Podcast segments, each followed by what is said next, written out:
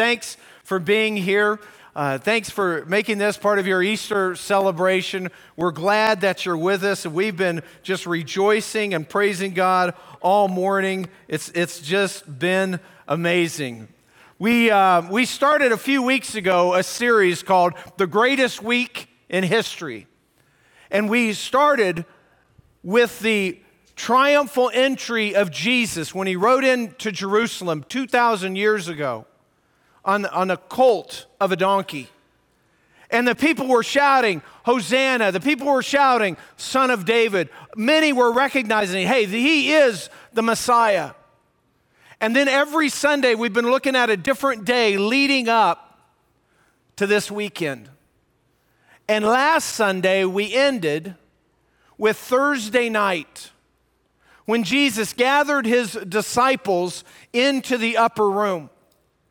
And while they were there, they were actually celebrating Passover, which is a Jewish holiday commemorating how God had delivered the people from slavery in Egypt. And he took a couple of parts of that meal, the cup and some bread, and during the Passover meal, he instituted a new remembrance for his followers. We call it communion and he did that with the bread and the cup. And he said, This is going to be a new covenant, a new way of relating to God. This will commemorate that. And of course, the Passover was all about sin and substitution and, and shedding blood just as a temporary covering, teaching us how serious sin is. But he said, In, in my body and my blood, something new is going to happen.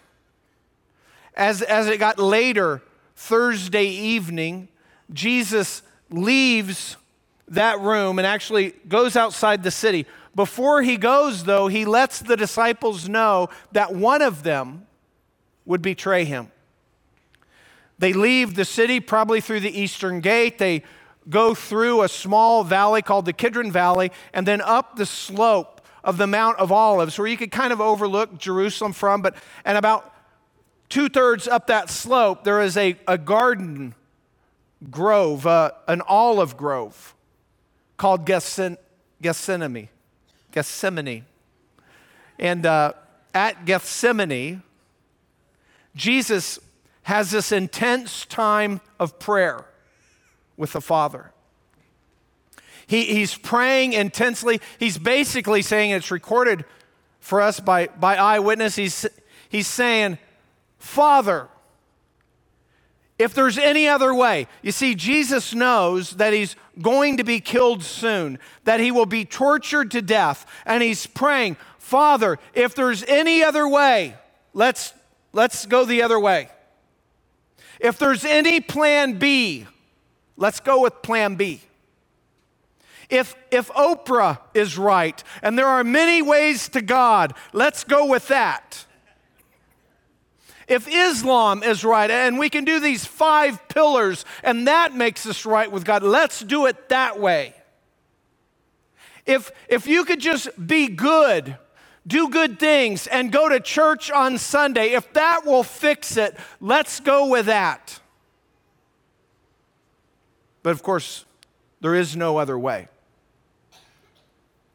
Jesus knows that there's one way, and that's Him dying, shedding His blood to pay for our sins. That's what's happening. So if we just stop, pause right there in Gethsemane, we recognize that all through Jesus' ministry, people have been trying to put him down. We have cancel culture today, right? You know, canceling things left and right. Well, the same thing was going on in the first century. They were trying to cancel Christ. And the first way they did that is they try to cancel Christ through accusation. The same thing kind of happens today, right? Uh, somebody will, will do something and then it gets into the media and, and everybody sort of starts piling on. It goes viral. Sometimes criminal charges are involved, and so th- those get levied, and, and then you know everybody piles on and just goes everywhere.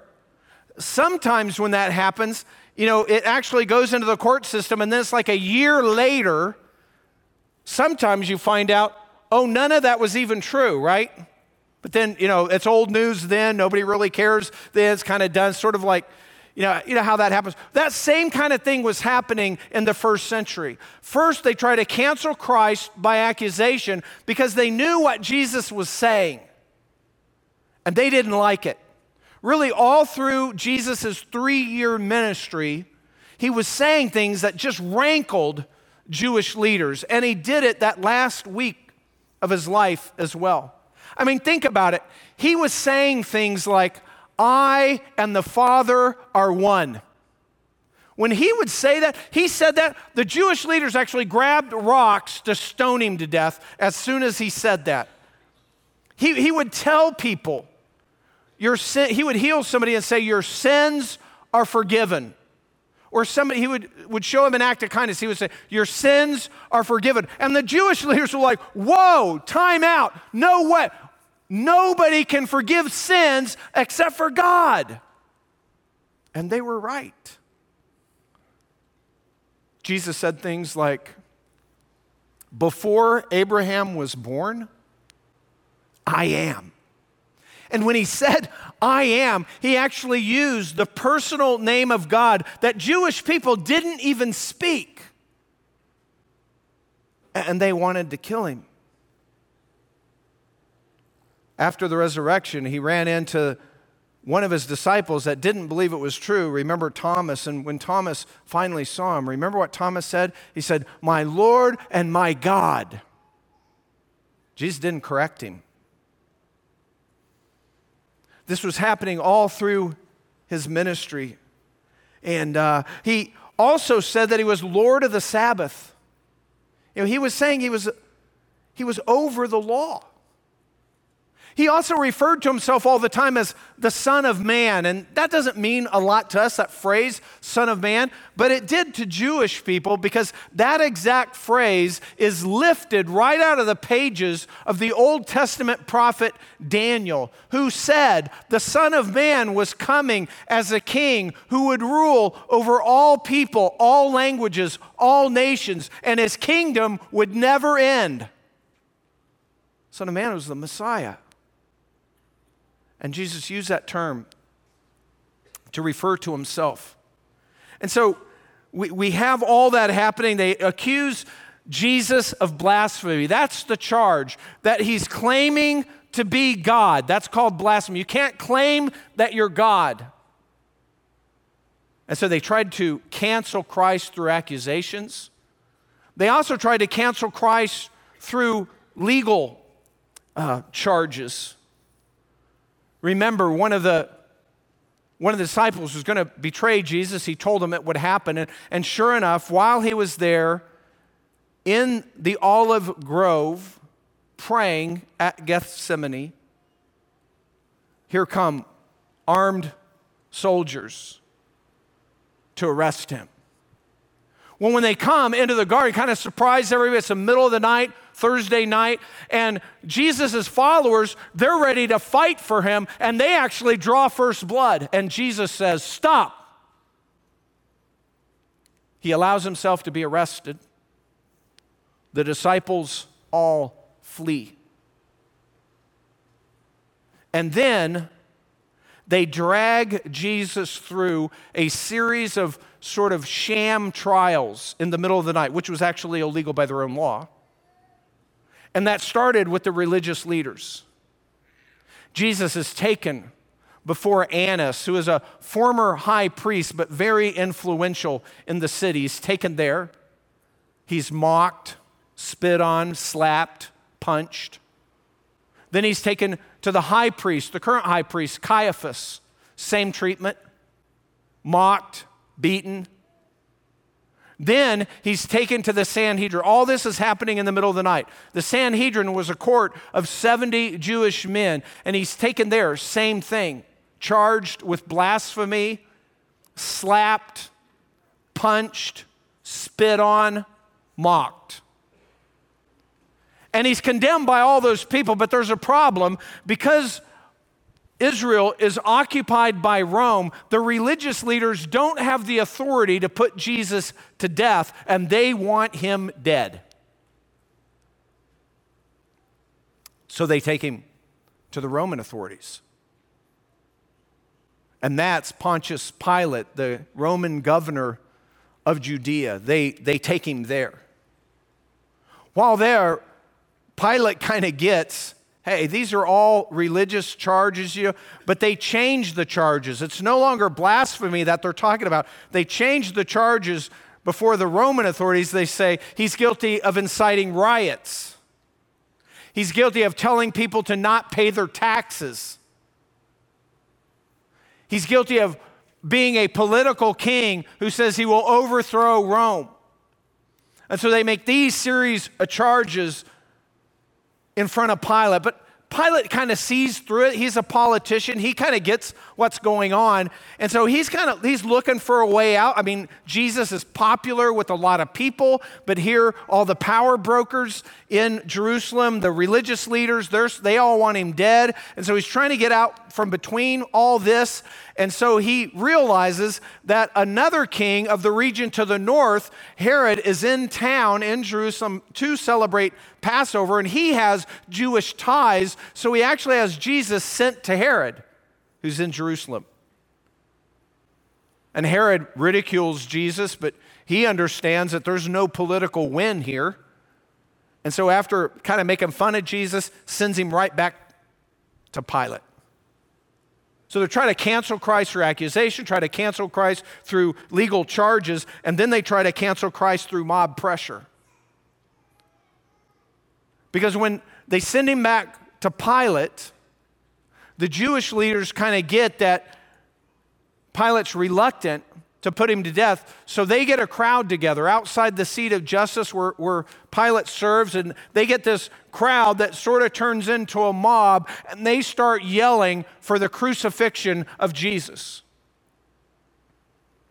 Pilate gets that he's just being railroaded by religious leaders and, and but the people are yelling crucify him crucify him and in a final effort to release jesus Pilate comes up with a plan. He's like, okay, I can get out of this. He says, hey, in celebration of the Jewish holiday Passover, I am going to pardon one of the prisoners that's in my custody. And he gives them two options. He says, one, here's one Barabbas. Barabbas, by the way, is a known killer, murderer. Everybody knows he's guilty. I can pardon him. Or this man Jesus, this teacher, this miracle worker, this, this one who many of you say is the Messiah of the Jewish people. And what do the people shout? They're stirred up, they're yelling, Give to us Barabbas, release Barabbas, pardon Barabbas. And then Pilate says, Well, what about Jesus? And they start yelling, Crucify him, crucify him, crucify, crucify. And he says, Why? What wrong has he done? What crime has he committed? And they keep yelling, Crucify, crucify, crucify. And then they try to cancel Christ by crucifixion. I mean, Pilate, he's in a tough spot, I guess. You know, he's just visiting. He's just there in Jerusalem because during Passover, these religious fanatics, you don't know what's going to happen. Riots could break out. He needs to be there to deal with the situation. He probably can't wait to get home. He can't wait to get through this Passover time to sort of make sure nothing goes completely south, there's no riots, and then he could go back to his comfortable seaside home in Caesarea. He's ready to get out of there. But Pilate does what's politically expedient, and he sentences Jesus to crucifixion. Here's how one of the eyewitnesses, Matthew, records it in Matthew 27, verse 24. When Pilate saw that he was accomplishing nothing, but rather that a riot was starting, he took water and washed his hands in front of the crowd, saying, I'm innocent of this man's blood. See to that yourselves. And all the people said, His blood shall be on us and our children. Then he released Barabbas for them. But after having Jesus scourged, he handed him over to be crucified. Then the soldiers of the governor took Jesus into the praetorium and gathered the whole Roman cohort around him. They stripped him and put a scarlet robe on him, and after twisting together a crown of thorns, they put it on his head and a reed in his right hand. And they knelt down before him and mocked him, saying, Hail, King of the Jews! They spat on him and took the reed and began to beat him on the head. And after they had mocked him, they took the scarlet robe off, off him and put on his own garments back on him and led him away to be crucified. You see what happens? The crowd wins. The, the religious leaders, they get exactly what they wanted. He's sentenced to crucifixion. That starts with a scourging. That's actually not part of the crucifixion. I think Pilate did this in one last ditch effort to have Jesus beaten so severely that maybe the mob would take pity on him and stop crying out for his blood.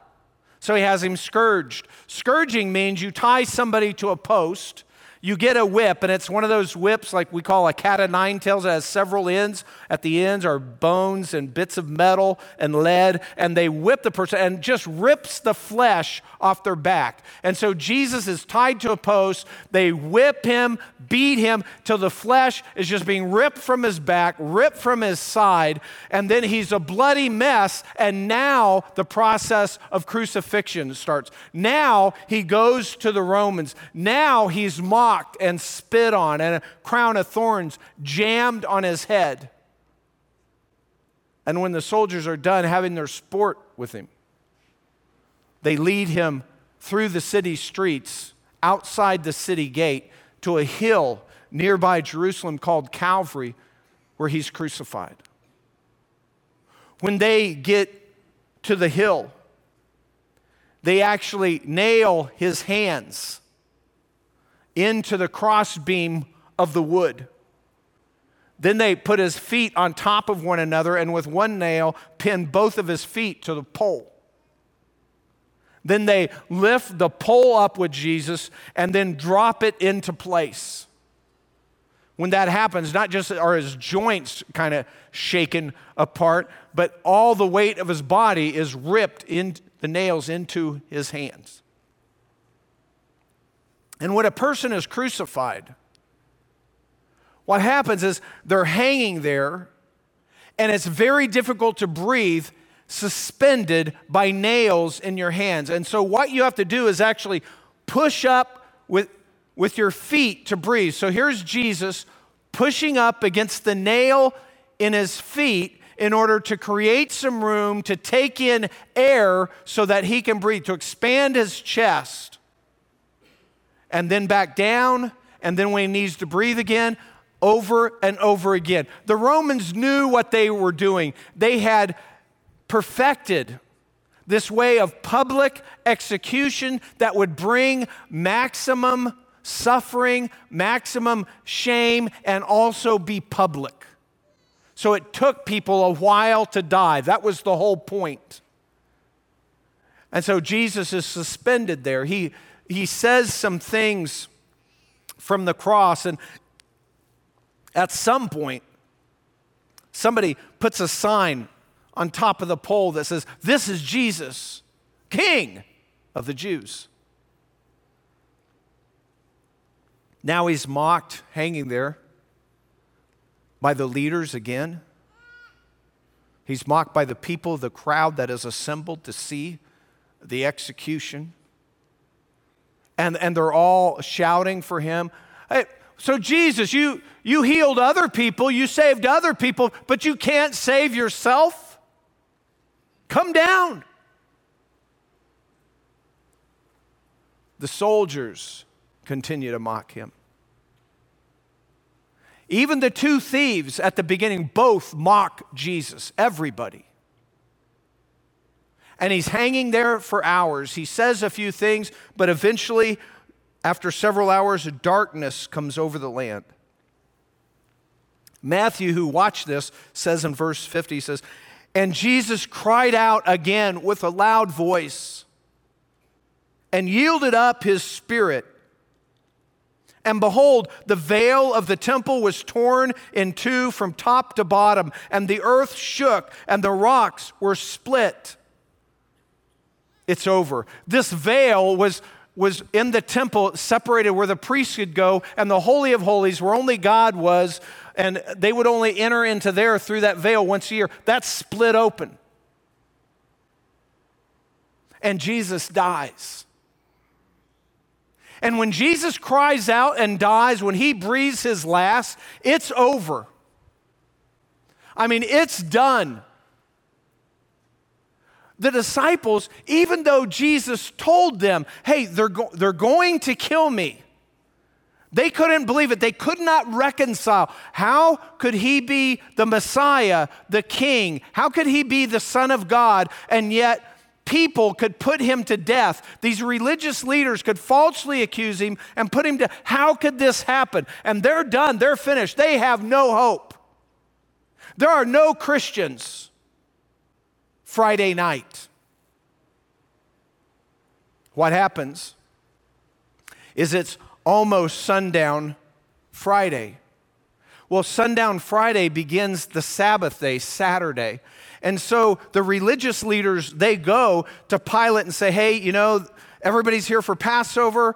Tomorrow is the Sabbath, and we don't want these, these guys hanging on a cross, so could you remove them? So Pilate says, okay. He sends some guards out, and what they do is they go when they, they want to hasten somebody's death, because crucifixion is all about lengthening people's death, they go to the first thief and they break his legs they would break the legs because with your legs broken, you could not push up and get breath in and you would suffocate. Then they go to the second thief and they break his legs to hasten his death. But then they come to Jesus and Jesus is already dead. And so it takes some work to break legs. And so they just grab a spear and shove it up through his rib cage into his heart just to make sure. They know he's dead, but they shove it up there and pull it out just to ensure his death without as much work.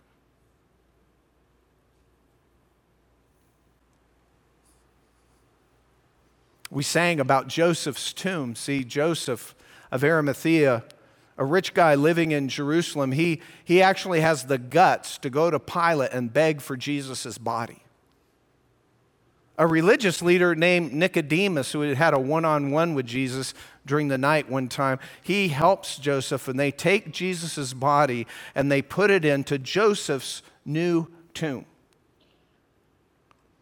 They don't have a lot of time because you're not supposed to do any work on the Sabbath, and Sabbath starts at sundown. And so they're rushing to make all this happen. So they throw some spices together and they kind of half uh, get Jesus' body ready for burial. They wrap him in linen. They just don't have time. They throw him in there. And, and the ladies that follow Jesus, the Marys, you know, they're watching all this happen, and, and his body is not really prepared by Jewish custom. And they take note of that, and they're going to come back when the Sabbath is over and fix that they roll the rock in front of the tomb. The, the Jewish leaders had caught on because they heard a lot of Jesus' teaching that he kept talking about something about three days. And so they're like, hey, hey, Pilate, what we need you to do is we need you to seal this tomb with a government seal, and we need some soldiers to protect this tomb. Otherwise, what might happen is Jesus' followers may come and steal the body and then claim that he rose again. And Pilate says, hey, go do whatever you want. And so they do that. And the gutsy disciples who are still kind of following the action and haven't got out of town yet they're watching all this. See, no Christians, I said, Friday night. There's no Christians on Saturday morning. There's no Christians Saturday afternoon or Saturday evening. But then came Sunday, right? Then came Sunday. And all the efforts to cancel Christ failed because he rose from the dead. Here's how Matthew describes it in Matthew 28 1. Now, after the Sabbath, as it began to dawn toward the first day of the week, Mary Magdalene and the other Mary came to look at the grave. And behold, a severe earthquake had occurred, for an angel of the Lord descended from heaven and came and rolled away the stone and sat on it. And his appearance was like lightning, and his clothing as white as snow. The guards shook for fear of him and became like dead men. The angel said to the women, Don't be afraid.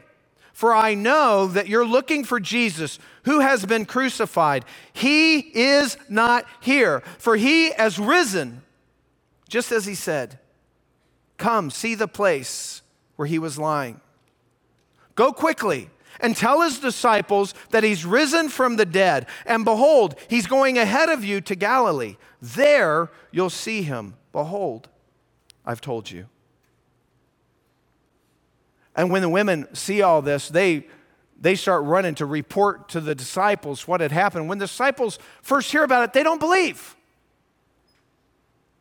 Because they expected that when somebody died, like all of us expect, that that person would stay dead. But that's not what happened. But even after the resurrection, they kept trying to cancel Christ by denying the resurrection. And it started right there. So the guards who had fainted, the women are gone. When they come to and sort of put themselves together, they realize they got a problem. Because Jesus' tomb is open, the angel opened it so we can see the tomb was empty. And so they go into Jerusalem and they report to the chief priests Jesus is gone. The chief priests have a quick meeting and they come up with some funds and they get some resources together and they bribe the guards to say that the disciples came and stole the body. By the way, that wouldn't be a good enough excuse for the guards. They would be put to death. Anyway, but, but they come up and then the religious leaders say, and hey, if you get in trouble for this, we're going to smooth it over with the governor. You just say the disciples stole the body, here's the money, we'll take care of everything else. And they do it. That's what happened. Uh, and so they deny the resurrection. It's interesting to me because this is the time of year. Haven't noticed it as much this year because I haven't been focused as much on media, but every year in the past 20 years, this, this, it's around this time of year that you see all these articles about Christianity or the resurrection, or you'll see specials, or, you know, or programs about it. And then typically what happens is in the middle of that special or that program, you have some expert, usually has an English accent. You know, and then he says something like this, and you hear the same thing from liberal college professors all over the United States. And he'll explain to all of us, this expert, and say, well, what happened? You know, Jesus was a great moral teacher, maybe the greatest moral teacher that ever lived. And then he taught people, and, and everybody liked him, or a lot of people did. And so he had very devoted followers. But then after he was gone, they, they were kind of lost, but they just kept his story alive. And they kept telling stories about Jesus and stories about Jesus. And then people heard those stories, and then they told those stories to other people, and then they told the stories. And then over time, Jesus' legend grew. And then maybe some fabrications were, were put in there, or at least some exaggerations. And so all that happened. And then finally, several, a few hundred years later, they write the New Testament and then they write in all those legends of the resurrection. That gets written into our Bible. And so now you have a resurrected Jesus. But that's really not history. That's the line of reasoning they use. Every part of that line of reasoning is factually false. Every part of it. The New Testament wasn't written a couple hundred years after Christ. The New Testament was written by eyewitnesses who knew Jesus, who lived during his lifetime. That's who wrote the New Testament. It's weird because a lot of people will say, well, you know, I'm not sure about the resurrection because, you know, that's what the Bible tells us. And the Bible, you know, it's 2,000 years old and it's been through several revisions. And then the church manipulated with the Bible. You know, we don't really know what the Bible originally said. That is false. We can prove through archaeological evidence that the Bible was written the New Testament in the first century. That's becoming clearer and clearer. There's more and more proof all the time because we keep digging up more and more evidence. But nobody says that. We can prove the New Testament was all of it was written in the first century before any legends could develop. The New Testament was written while people were still alive who knew Jesus, or people who were still alive who lived in Jerusalem during that time when all this happened. We know that. Don't listen to the worn out arguments. And, and a lot of people will say, well, you know, the only reason we know about resurrection is because of the Bible. It's actually not that way. It's because of the resurrection that we even have a Bible. It's because of the resurrection that we have Christianity. Without the empty tomb, there would be no Christianity. Without the empty tomb, there would, there would be no church. Two months after Christ is crucified, there is a booming church in Jerusalem of thousands and thousands of people. Historically, we know this is true. It's also told to us in the New Testament. That would be impossible if right outside the city gates there was a tomb with Jesus' body laying in it, right? Evidence. We have eyewitnesses right here. Matthew, an eyewitness was with Jesus all through his ministry, a former tax collector, right? He saw everything. John, the Apostle John, with Jesus, saw everything, wrote an entire book, Matthew and John, about the life of Jesus, firsthand eyewitness accounts. Mark, he was a close associate of the Apostle Peter, and he sort of wrote everything he knew that Peter told him, so it's secondhand, but he knows all about Peter. Peter, by the way, went on to write his own books, 1st and 2nd Peter, and put some of the same stuff. Oh, then you have Luke. He's not an eyewitness. But Luke says, Hey, I'm not an eyewitness, so I traveled to Jerusalem and I started interviewing eyewitnesses. He says that at the beginning of his gospel. I look for eyewitness accounts so I can record in chronological order everything that happened everything that we've heard, whether that was right or not. That's the New Testament. It's written by books, by, by people like James. James is the half brother of Jesus, the son of Mary and Joseph, younger than Jesus. He didn't believe that Jesus was the Messiah until why? Until the resurrection, because Jesus came to James and talked to James, and then all of a sudden James writes a letter. And by the way, James says, Jesus, yeah, my half brother, he's the Son of God. I've never said that about my brothers. And I can guarantee you, they have never and never will say that about me. Guaranteed. This is what's happening. You see, because of the resurrection, because of the fact of the resurrection, Christianity was born, it was established. But here, here's the problem most Easter Sundays, I spend a large part of my sermon talking about all the evidences for the resurrection. By the way, I love doing that. And some of you know I love it. And I could do that all day. And some of you are thinking, please, Kevin, no. Because you've heard me do that. But I don't think that's what we need today. I think everybody can kind of get, yeah, there's a lot of evidence for the resurrection. There's more evidence for the death and resurrection of Christ than there is against the death and resurrection of Christ. You can talk about it literally all day long. Some of you heard me do it. But here's the deal if you knew Jesus and you watched him die publicly, like hundreds of other people did, and then later, Jesus shows up and he talks to you, not just you alone, you and your friends. And you knew him before. Then all of a sudden, I just watched this guy die, and now he's talking to us. You would believe, right? I think everybody gets that. Yeah, we would believe. They believed, we would believe, everybody would believe. That's what we think. And, and, and because here's kind of what we do we think things like today, we think, well, the resurrection, there's a lot of evidence for the resur- resurrection. So I think the resurrection is probably true. And, and if you're here this morning, probably most people at least think it's probably true. Not everybody here right now, but probably most people are thinking, yeah, it's probably true. But, but if you're thinking it's probably true, here's what else you're probably thinking. But if I saw an undeniable miracle today, an undeniable miracle like they did when they saw the resurrection of Christ, well, then I would be 100% convinced. I know it's probably true, but then I would be certain it was true. I'd know.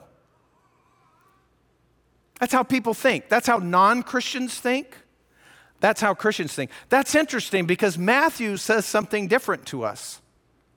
This is intriguing to me.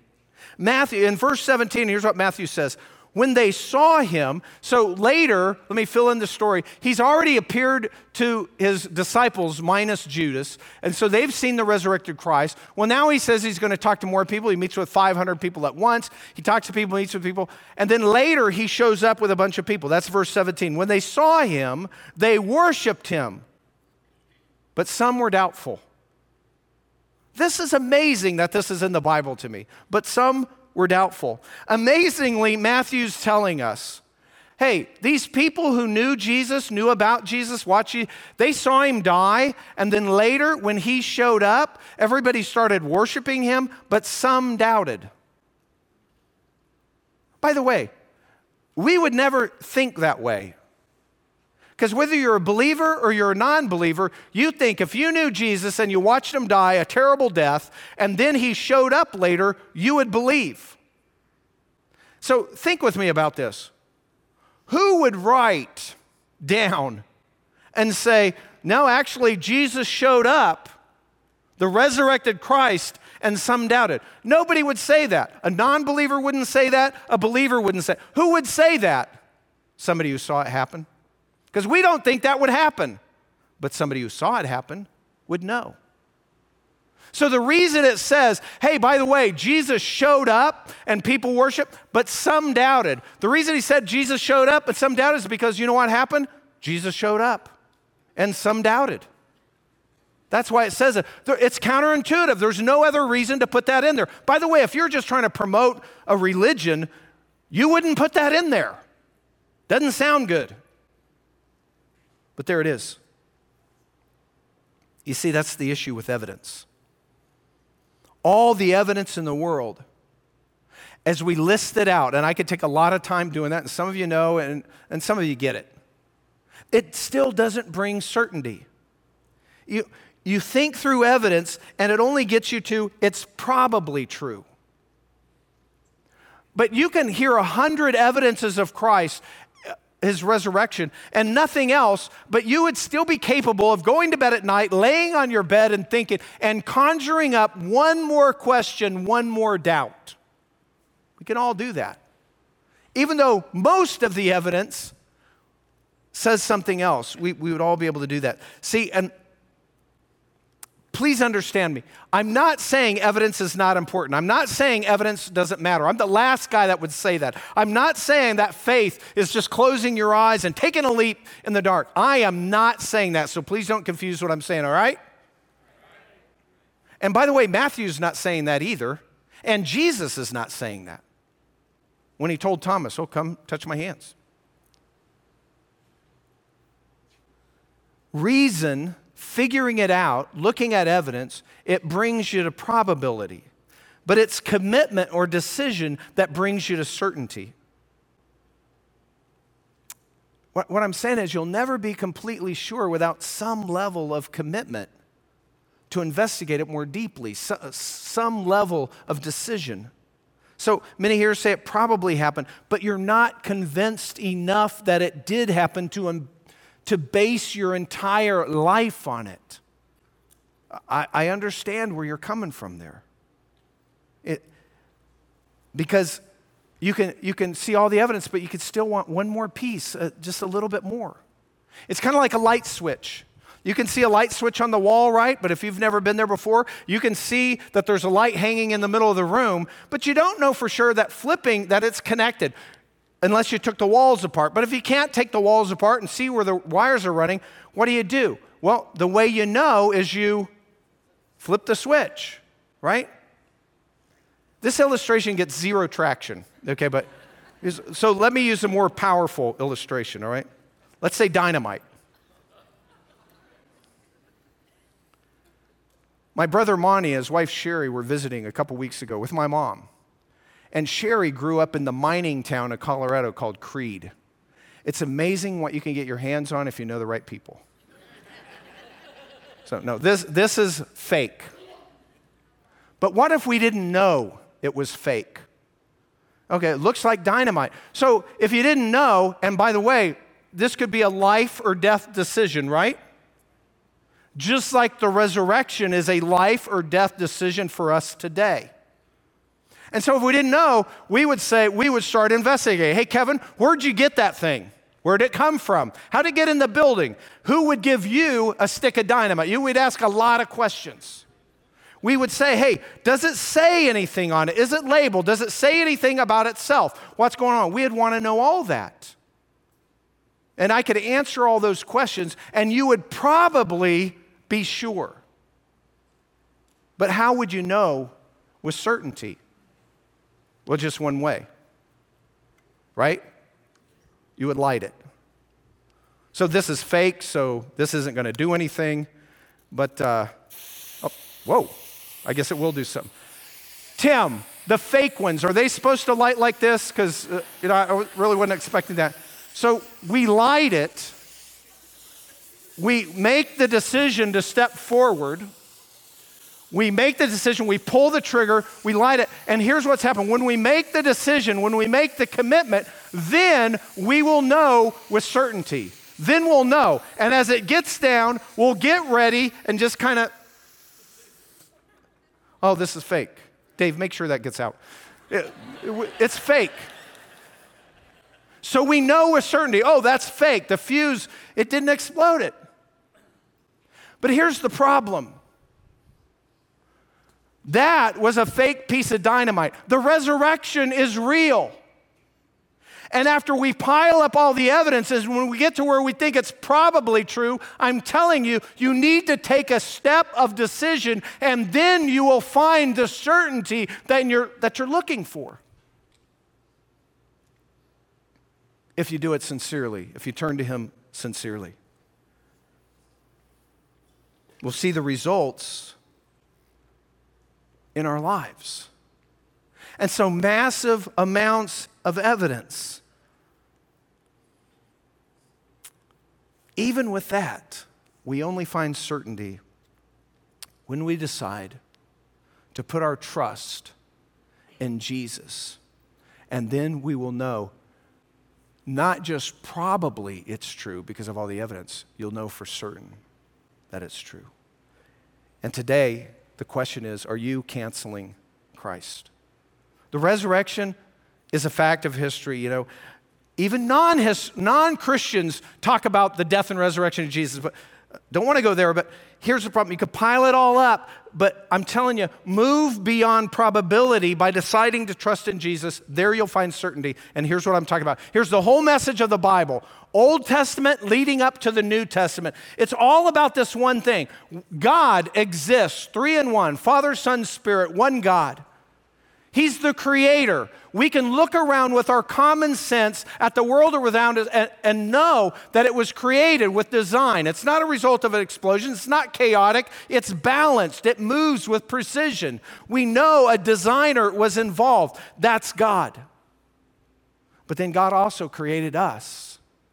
And he, cre- he created life. We can't create life, God created life.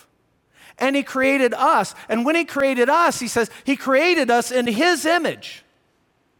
And what that means is He created us that we could be self aware. We could think about ourselves and think about the world around us and reason with our minds. And He created us that way so that we could be aware of Him. And so, after he created us, he made himself known. He not only revealed himself in general revelation, which means look around, we know there's a creator God, he revealed himself to us specifically. He did that specifically through revealing himself through the one greatest person in all of history, the most well known person in history, Jesus Christ. No matter what religion you are, the number one most well known person in the world, Jesus. And he revealed himself specifically through the Bible, the number one most recognized book in the world, the most read book, the most sold book in the world. It's first on the New York Times bestseller list every single year if they bothered to include it, but they don't because it never changes. Always number one. He's not doing this in a corner, he's letting us know he creates us with free will. He doesn't make us robots. He doesn't make us where we have to follow him. He creates us where we can choose not to follow him. So then, if we have a choice, then we actually have connection, free will. And so he gives us free will, but along with free will means that we have the option to not follow God, and that's what all of us has done. We have all sinned against God. We've all done our own thing, acting like we're in charge, not God's in charge. So we've all sinned against him because he told us what's right and wrong, and we've all done wrong. And people will plead, well, I've done some good things, but good things don't fix wrongs. Good things are what we're supposed to do. We don't get credit for that. That's just what we're supposed to do. It doesn't pay for the bad things. There's just one way. That's what Jesus was praying about at Gethsemane. That he would live a perfect life with no sin. Only one that walked the planet that did it. And then even though he's creator God, he would allow his own creation to torture him to death, to mock him, slap him around, spit on him. He allowed all that to happen, and he did it because of love. Because he loves us. He did it because we've all sinned against God, and because God is perfectly just, he's a perfectly just judge. Our sin has to be punished. All sin has to be punished. All sin in the universe. And the punishment for that sin is separation from a righteous and holy God forever. But in his love for us, he made a way. Jesus came voluntarily, gave up his life to die for us so that we have an opportunity to be with God forever, to be forgiven once and for all, not sacrifice over sacrifice, not system over system, just one once and for all. The new covenant in his blood, the new contract with God. If we'd come in faith, we have to do it his way. There's only one way. That's what Jesus said. No one comes to the Father but through me. And the way we do that is by trusting Christ understanding where we've sinned against God, that we deserve separation from God, but placing our trust in Christ, who He is, and what He did, and that that's how we can find forgiveness and connection with God forever. It's a gift. We can't earn it, He's offering it. Now, all of us fit into a category. And I want to help all of us, just in, in, the next minute here, I want to help everyone figure out exactly where they stand before God. And so I want you to cooperate with me here. I want everybody to grab a card in the chair rack in front of you. Just everybody grab one. We're just going to go through this little test. Just play along with me, humor me. Come on, we're almost wrapped up. Just grab one of these. I want you to flip it to the blue side, and then down at the bottom of the blue side, there's an A, B, C, D. You see it? Nobody sees it. Do you see that? Do you see it? A, B, C, D on the blue side down at the bottom. And here's what, and now I'm going to give you four categories. All of us fit into one of these four categories. I want you to figure out where you fit. Okay? A stands for I already believe. That means before you came in here, you had already established a relationship with Christ. Do not mark A thinking that I've always believed, because nobody has always believed. Nobody has always been a Christian. You have to make a decision to become a believer. So you need to do that. A, if you already believe before you came, that means you could point back to a time where you understood your sin against God and what Christ did for you. That's A. If not A, then maybe B. B stands for believing today. That means today, hey, I get it. I'm listening to what, what's been said, what we've been singing about. I understand. It, it's all coming true, uh, all kind of coming together for me. And maybe I didn't fully understand it before, even though I've been to church and stuff, but I get it today. I'm believing. I'm putting my trust in Jesus and Jesus alone for my salvation. I got nothing else. That's B, that you're making this decision for the first time, as far as you know, today. Now, C stands for, hey, you know, I'm not there yet but this is kind of interesting, or I'm thinking about it, or maybe God's working on my heart. So C stands for I'm considering it. Maybe, okay? I'll think about it. C. If that's you, mark C, considering. And then there's a D. D is just for intellectual honesty, because I know some of you here, you're just not interested. So don't want to believe. Don't want to know any more about it. Not interested. You know, count me out. Don't buy it. Just marked, mark D just to be honest with yourself. And here's what I want you to do uh, I want you to mark a card and I want you to turn it in. If your name's on it, if you've marked B or C, we will send you a packet of information. There's actually some of these packets here. We'll mail it to you if you put your mailing address. If you don't trust us with your mailing address, then you can take it down here to either side, drop your B or C card, if that's the way you marked it, into the bucket and grab one of those packets on your way out. Otherwise, we'll send one to you. That's what I want you to do. And I just want you to be honest with yourself. Where do you stand with God? Let's pray together. Father God in heaven, God, we thank you that, that you created us. You gave us life. But Lord, you also love us. And we've used uh, the freedom that you've given us to, to sin against you, to do wrong things. But you loved us still, and you made a way for us to be completely forgiven by someone else paying for our sin at great price, your own son. God, thank you for that greatest gift. Thank you for his death. And Lord, thank you so much for his resurrection three days later that proved everything he said was true. Thank you.